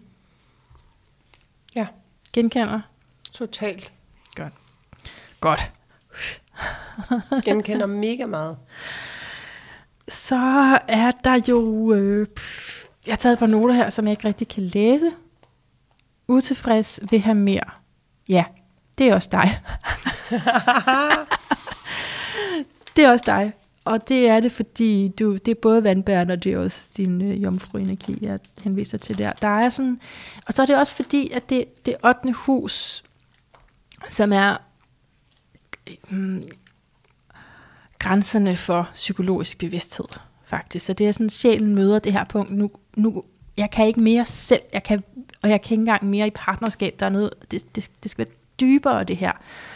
Og, øh, og derfor så øh, får man øh, som personlighed et behov for at smelte sammen med noget, og i kraft af det blive stærkere. Mm-hmm. Fordi man har den her dybe erkendelse af, at det er ikke nok. Mm-hmm. Det var jeg ikke nok. Og det er ikke sådan en øh, egoistisk øh, utilfredshed, jeg taler om, men det er sådan en grundsjælelig utilfredshed. Ja. Jeg har simpelthen brug for mere, jeg brug for vækst. Så vækst er en stor ting Mm-hmm. i det her horoskop. Virkelig. Det kan jeg også genkende. Ja. Og kan du genkende, og alligevel også at den der utilfredshed altså, i i det daglige, sådan, altså, som jeg tænker, du sikkert også i par, igennem parforhold har skulle øh, forholde dig til, jamen, Mm-hmm. Hvor kritisk skal jeg være, ikke? Øh, fordi du har evnen til at gøre ting bedre. På, mm. på, på flere områder i dit horoskop siger, at du har faktisk evnen til at gøre ting bedre, så Altså jeg blev skilt, fordi at jeg havde en partner, hvor min oplevelse var, at han ikke havde lyst til at udvikle sig. ja. Og så, så blev det bare mission impossible. Mm. Så jeg genkender fuldstændig det der med, at det er simpelthen afgørende for mig, at være blandt, øh, jeg får næsten lyst til at sige sjælefælder, Ja. som gør det samme og har lyst til det samme. Og alle de venner, jeg har, de lever også sådan. Altså, de er optaget af, mm, hvordan de selv fungerer, hvordan verden hænger sammen, hvordan de kan forbedre sig selv og verden på alle mulige måder. Gennem arbejde, gennem deres virke på alle mulige måder. Det kan jeg sagtens genkende. Altså det synes jeg er en perfekt beskrivelse af din vandbærerenergi i 8. hus. Mm-hmm. Fordi du siger at forbedre mig selv, 8. Mm. hus, og verden, vandbæren, hvis man skulle dele det op på den måde. Ja. Altså både dybderne af ens selv og ens partnerskaber, Ja. og mere kollektivt på et politisk niveau, på et øh, samfundsmæssigt helhedsniveau. Ja. Det værste, man kan gøre ved mig, det er på en eller anden måde at stække mine vinger, så jeg ikke kan komme til at skabe positiv forbedring. Det skal vi da heller ikke. Nå, men jeg har prøvet det i det sidste job, jeg havde især. Okay. Der til sidst, så skete der noget, hvor det bare var sådan virkelig svært at være der. Var det som psykolog? Mm. Okay. Og som organisationspsykolog, hvor vi mm. fik en CEO, som øh, ikke var særlig god for organisationen på nogen måde. Så det betød virkelig sådan, at øh, der blev jeg meget stikket på mine vinger lige pludselig, og på mine arbejdsbeføjelser og mandater og sådan noget. Det kunne jeg ikke. Nej, det forstår jeg godt. Der blev jeg simpelthen, altså, jeg blev stresset, jeg blev demotiveret, jeg blev ked af det, og jeg blev dybt frustreret. Ja. Mm. Altså, Ja. ja. det, er, det er svært bare at sidde på hænderne med sådan... Ja, sådan mulighed, kapacitet Jamen, det for kan jeg at næsten gøre ikke holde noget. ud. Jeg kan ikke, jeg kan ikke Nej. sidde over for noget, som, hvor jeg kan øhm, se, at hey, det her, det kan jeg da lige hjælpe med. Præcis, ja. Altså, hvis Så du kan se, hvor du kan hjælpe. Ja. Hvor du kan forbedre noget. Ja. Mm. Ja. Og så er det vigtigt, at der også er rum til det, mm. Mhm. naturligvis. Mm. Ja, ja. ja men øh, det, var, det var, hvad jeg tillade mig selv at sige, for det er altså godt helt amok. Og øh, så... Det synes du ikke allerede, det er gået? Nej, der er langt endnu. Men jeg kunne godt tænke mig, at øh, du trækker et kort. Spændende. Øh, Og det- tak for gennemgangen. Ja, ja, værsgo. Har du noget, du vil spørge til? Altså, jeg er gået over til, at man kun trækker et kort, fordi det Ja. blev alt for langt. Altså, jeg, jeg sidder og kigger på tre bunker, tre farver. Ja. Der er the house cards, the planet cards og the zodiac sign cards. Ja. Så hvad kan de? De kan sådan set det samme, fordi at det er arketyper. Okay, jeg har optaget de grønne. Dem har jeg hele Ja. tiden siddet og... Så jeg tager et grønt kort. Ja. Det der skal det være. The sixth house, the work, health and duty area of your life. Ja, jamen det siger det så fint, den beskrivelse. Det er livsområdet for arbejde, Mm-hmm. og det er faktisk den, vi øh, har også har talt om i forhold til at, at være god til service, at være god til at tjene andre, at være god til at hjælpe, altså nærmest have, altså det er sværere, sværere at lade være, end det er at gøre det. Ja, Så et stort behov for at, at gøre det, fordi at du også kan se, hvordan tingene vil fungere bedre, hvis vi gjorde sådan her. mm-hmm. Så jeg ved ikke, om det taler ind i dit liv lige nu, eller hvad? jo. Der er en masse udvikling i min virksomhed lige nu, som Okay. er ret spændende. Okay. Ja. Så det er et fokus for dig. Mm-hmm. Work, duty. Det er det. Mm. Nej, hvor er det spændende. Mm. Altså, jeg er sikker på, at jeg kommer til at gå for den her samtale, og så sige, hvorfor fik jeg ikke spurgt om... Kan du selv tænke et eller andet, som er vigtigt, vi lige får tale om til sidst? Ja, Mm. der er faktisk en Godt, ting, hvor jeg godt, tænkte, lige dejligt. kom til at flagre lidt. Og Ja. det var det der med, øh, hvad det er, vi skal gøre i den der spæde kontakt på dating apps. Så have lavet vores profil skarpt efter, hvad det er, vi ønsker. Øhm, Får vi en liste nu? Skal jeg skrive ned? Får vi, er det det, du er i gang med? på en måde. Ja. ja. Altså har lavet vores profil skarpt, ikke? Ja. Hvis du bare søger casual sex, Sharp. skriv det. Fordi så kan du swipe væk for alle dem. Hvis du gerne vil have en, øh, øh, hvis du ved, at du gerne vil have et fast parforhold, så gør det. Hvis du ved, at øh, du for eksempel er kvinde, og øh, gerne vil have børn inden for tre år, skriv det. Fordi så behøver du slet ikke at beskæftige dig med dem, der er uafklaret i forhold til det, eller som kunne løbe skrigende væk. Men det er også lidt meget at bede om. Jeg ved jo ikke, altså med børn, det, øh, det er også lidt meget at bede om. Nej, Og, øh, det er det ikke. Skal jeg vide alt det? Det kommer også an på, hvem han er. Du skal ikke nødvendigvis vide alt det, og nej, det kommer ikke an på, hvem han er. Fordi det starter med dig selv. Det starter med at blive helt knivskarp på, fordi hvis du er kvinde på 38, og du brændende ønsker dig at stifte familie for eksempel, så ved du det godt. Og det Ja. er bare at gemme dig selv væk. Men der er også nogle ubekendte. Der er også noget, som måske opstår magisk i det møde. Ja, ja. Men ved du hvad? Hvis, hvis det er magi, så skal det nok opstå alligevel. Ej, det kan jeg skrive på listen. Ønsker du. magi. Det kan du bare Ikke? skrive på. Ønsker Ja. magi. Men magi er samtidig vildt ukonkret. Nå. Så pointen er at være skarp på, hvad det er, du gerne vil have. Og så er det også at sige nej tak til alt det, der ikke er det. Ja. Nej, tak. Og dermed også, øhm, altså, fordi så bliver du meget klarere på, når der dumper nogen forbi, eller du dumper forbi nogen, som, som smager i retning af det, du ønsker dig. Ja. Øhm, og så er det jo også at turde stille spørgsmål. Men det er også hurtigt at lægge mærke til, om der kommer nogen den anden vej. Ja. Fordi hvis der ikke gør det, hvis at du ligesom er den, der bare overvejende kører dialogen, så skal du ikke sidde og tænke, ej, men han er jo virkelig pæn, og han bor kun to kilometer væk, og han har den helt rigtige højde, og han kan også virkelig, virkelig godt lide at dyrke stand-up paddle, og det er jo lige min hovedhobby. Så måske bliver han super fed at tale med om to dage.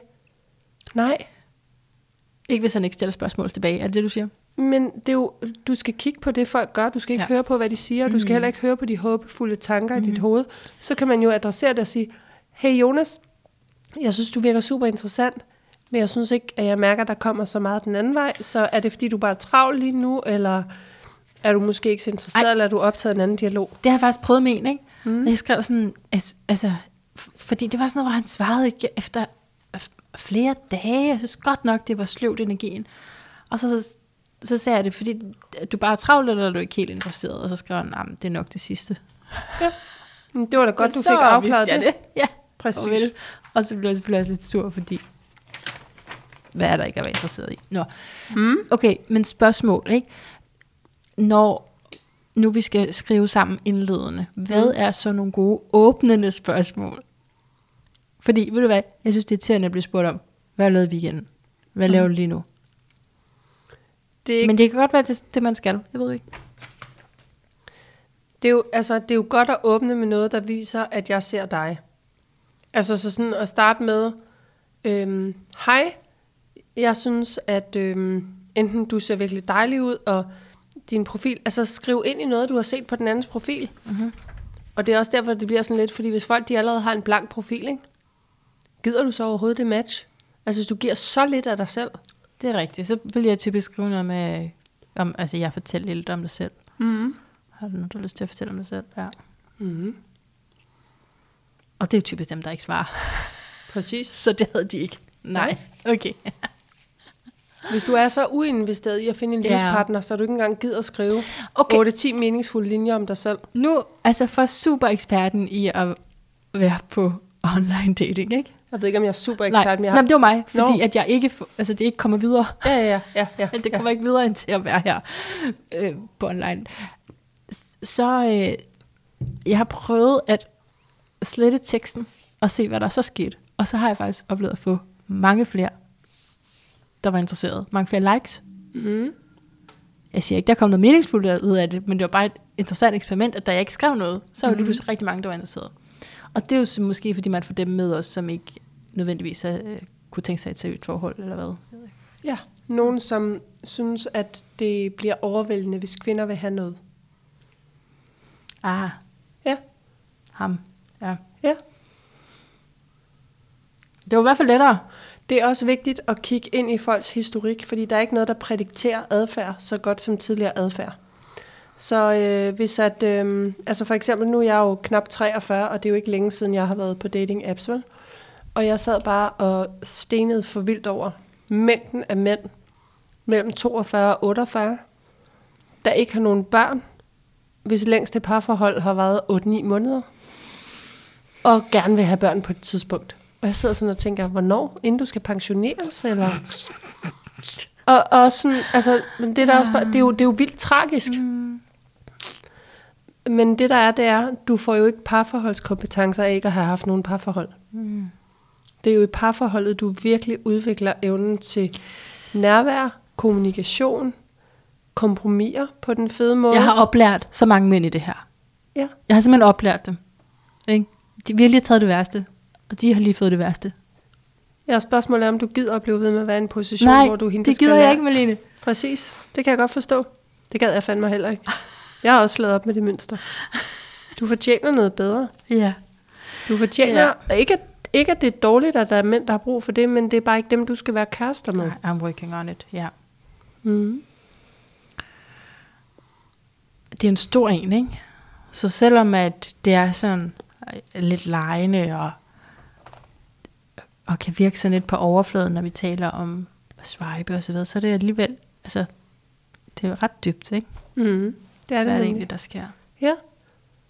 Og det er jo dig selv og dit hjerte og din tid og dit liv, du bruger på det. Men jeg skal også, øh, altså jeg skal også øve mig ikke at skamme mig over det. Kan du, altså, Ja, ja. Fordi det kan blive sådan, åh, oh, okay, det er kun mig, der ikke kan, men det er også bare noget med det, det her, der er, det er et kæmpe issue. For mig og for mange andre. Mm. Det er en stor størrelse. Ja. Og hvis man har noget bagage med sig, så vil det også vise sig her. Ja, og det bliver en mindre størrelse, jo mere du gør det klart for dig, hvad det præcis er, du har brug for, og dermed også, hvad det er, du ikke skal engage med. Ja, Mm. right. Fik du sagt nu det, som var vigtigt? Yes. Jeg synes, det var virkelig vigtigt også, så tak fordi du sagde det. Mm. Og det er jo altså en øh, rigtig god jomfru-kvalitet, at lave sådan nogle punkter. Gør det, gør det, det, det. Mm. Det er, Spændende. ja, det må du godt gøre noget mere af, hvis din vandbær ikke vil gøre oprør med det. Det gør den ikke. Okay. Den kan godt lide det. Det skaber overskuelighed. Ja, ja, fedt. Mm. Er du klar til at give os din lyd af et bedre liv? Altså sådan en lyd-lyd? Øh, det bestemmer du. Det, vi har et minut, og der kommer noget musik på. Okay. Jeg, Okay. Så, så min opsummering af, hvad der skaber et godt liv, eller hvad lyden af et bedre liv er. Det lyder godt. Det vil jeg gerne høre. Okay. Okay. Mm. Malenes lyd af et bedre liv kommer her. Brug tid på at nære dig selv, fordi det er i sidste ende den du er, og det du kan lide ved dig selv, som du giver til andre. Søg selskab af dem, der vækker det bedste i dig. Og øhm, når du mærker, at der er noget, der ikke fungerer, så lyt til det. Og så konfronter det i din dating. Tag det op, fordi hvis den anden er med på at kigge på sig selv, så kan han eller hun godt tåle det spørgsmål. Rigtig god dating.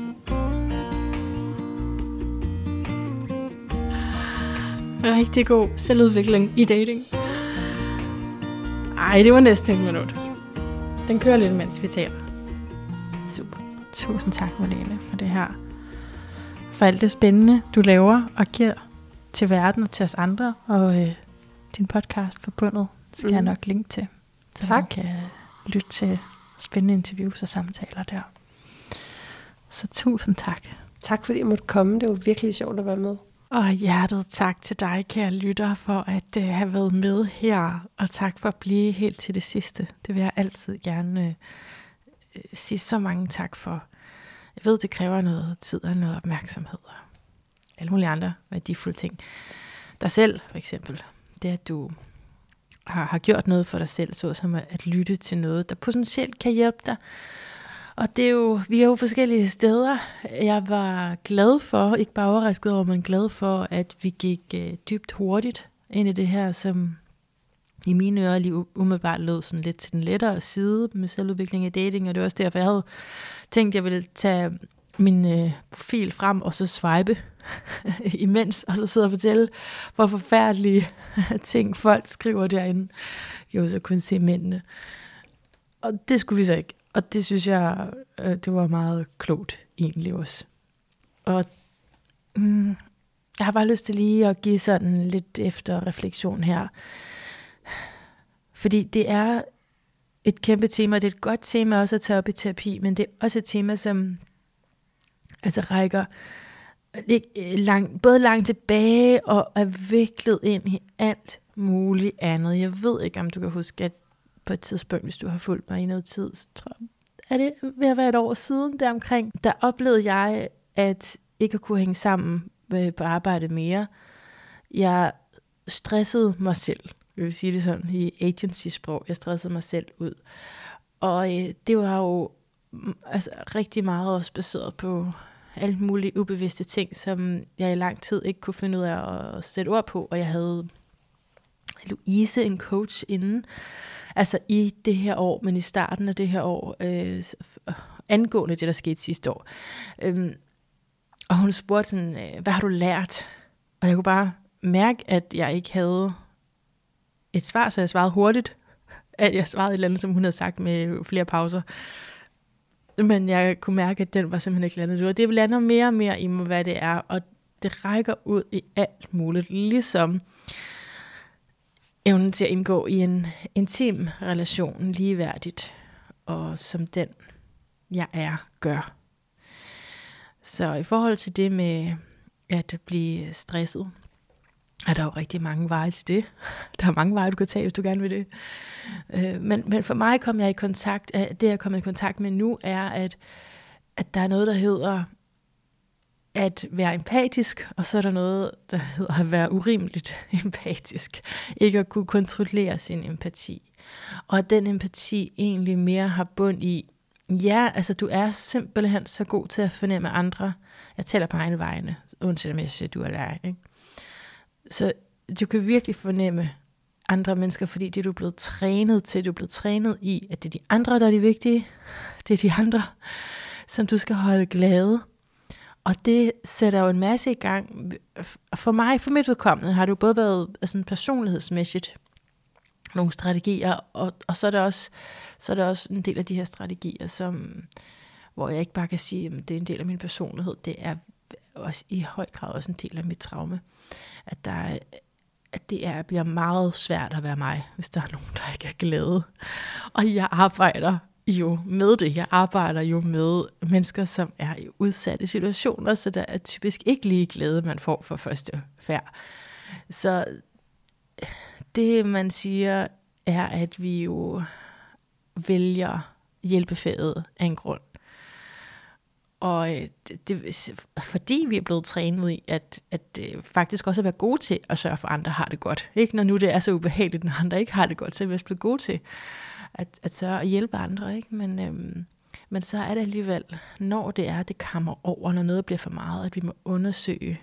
Og for mig, ja, nu er det jo så et år siden, men det, jeg arbejder stadigvæk i det sociale arbejde, og så der er rigtig meget at dykke ned i, og der er, meget, der er mange eksempler hele tiden på, som jeg kan tage op og se på, ikke? og undersøge, altså se, hvordan kan jeg beskytte mig selv, og beskytte min tendens til ikke at kunne holde til arbejde, følelsen af, at, at, at, det, har, at det er mig, ikke? Altså det er jo en tendens til at blende over i den anden, og så bliver det meget svært, hvis den anden, den jeg hjælper, ikke får det bedre. Hvis hjælpen ikke hjælper.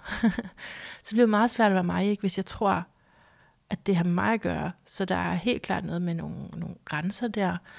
Og så er der også noget med at acceptere min egen hjælpeløshed. Den er jo virkelig svær, ikke? fordi den rækker tilbage til en hjælpeløshed, jeg, jeg havde som barn, hvor jeg ikke kunne gøre noget ved det.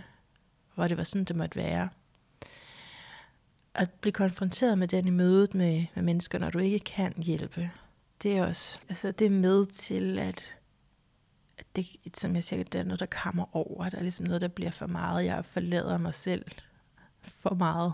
Hvis man overhovedet skal forlade sig selv, men det tror jeg måske alligevel, man skal. Man skal være i sig selv, men man skal jo også være ude i, i andre til en vis grad, når man skal hjælpe nogen. Ikke? Så, men, men altså, så det der at undersøge, hvordan jeg kan være nærværende, mens at der er nogen, jeg ikke kan hjælpe at få sat nogle rammer op. Fordi, og det, det lyder nemt egentlig, synes jeg, når man hører filosofien, og man sidder tilbage i en stol, men det sociale arbejde vil jeg lige minde om. der løber du rundt, tingene går stærkt, og du kan hurtigt lade dig hive med af nogle strategier, fordi det skal gå stærkt, og derfor trækker vi jo mere på de automatiske reaktioner.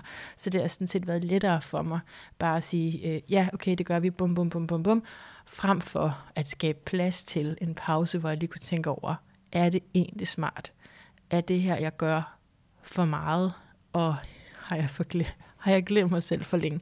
Okay, jeg ved godt, det, det, lyder måske som et helt andet emne, ikke godt spottet, men alligevel, jeg, jeg tror, det hele hænger sammen, fordi det hænger sammen, hvordan vi passer på os selv, ikke? hvordan vi forholder os til os selv, og så hvem vi... Øh, hvilke relationer, jeg skulle til at sige, hvem vi får lov at møde, men det er igen sådan lidt øh, måske rettet på den anden. Så så ja, hvilke relationer vi er i stand til at indgå i, tænker jeg. Så for mig lige nu, jeg er i en kæmpe undersøgelse og proces med det. Og, og er, er meget optaget af det, og det er hårdt, og det er sårbart, og jeg ved, det er det rigtige. Så ikke mere herfra, bare igen af hjertet tak, og indtil vi høres ved igen. Gentænk alt. Måske især hvad din proces er i forhold til kærlighed, i forhold til dating. Og lad nu være, har jeg lyst til at sige, lad nu være med at hoppe på et eller andet, et eller andet øh, uh, 2.000 kroner her, så kan du, så får du forløst hele dit kærlighedsmønster. Altså det er ikke sådan, det fungerer. Nå, det er bare min holdning. Men jeg er også dårlig til at sælge ting, så who am I to say? Bare uh, vid, at uh, det er stille og roligt, ikke? Og du opdager det stille og roligt, jo mere du interesserer dig for de her ting, så det skal nok komme. Det skal nok komme. Træk vejret og desperation, mener jeg også er en strategi. Det kan vi tale om en anden dag. Tak for nu. Hej.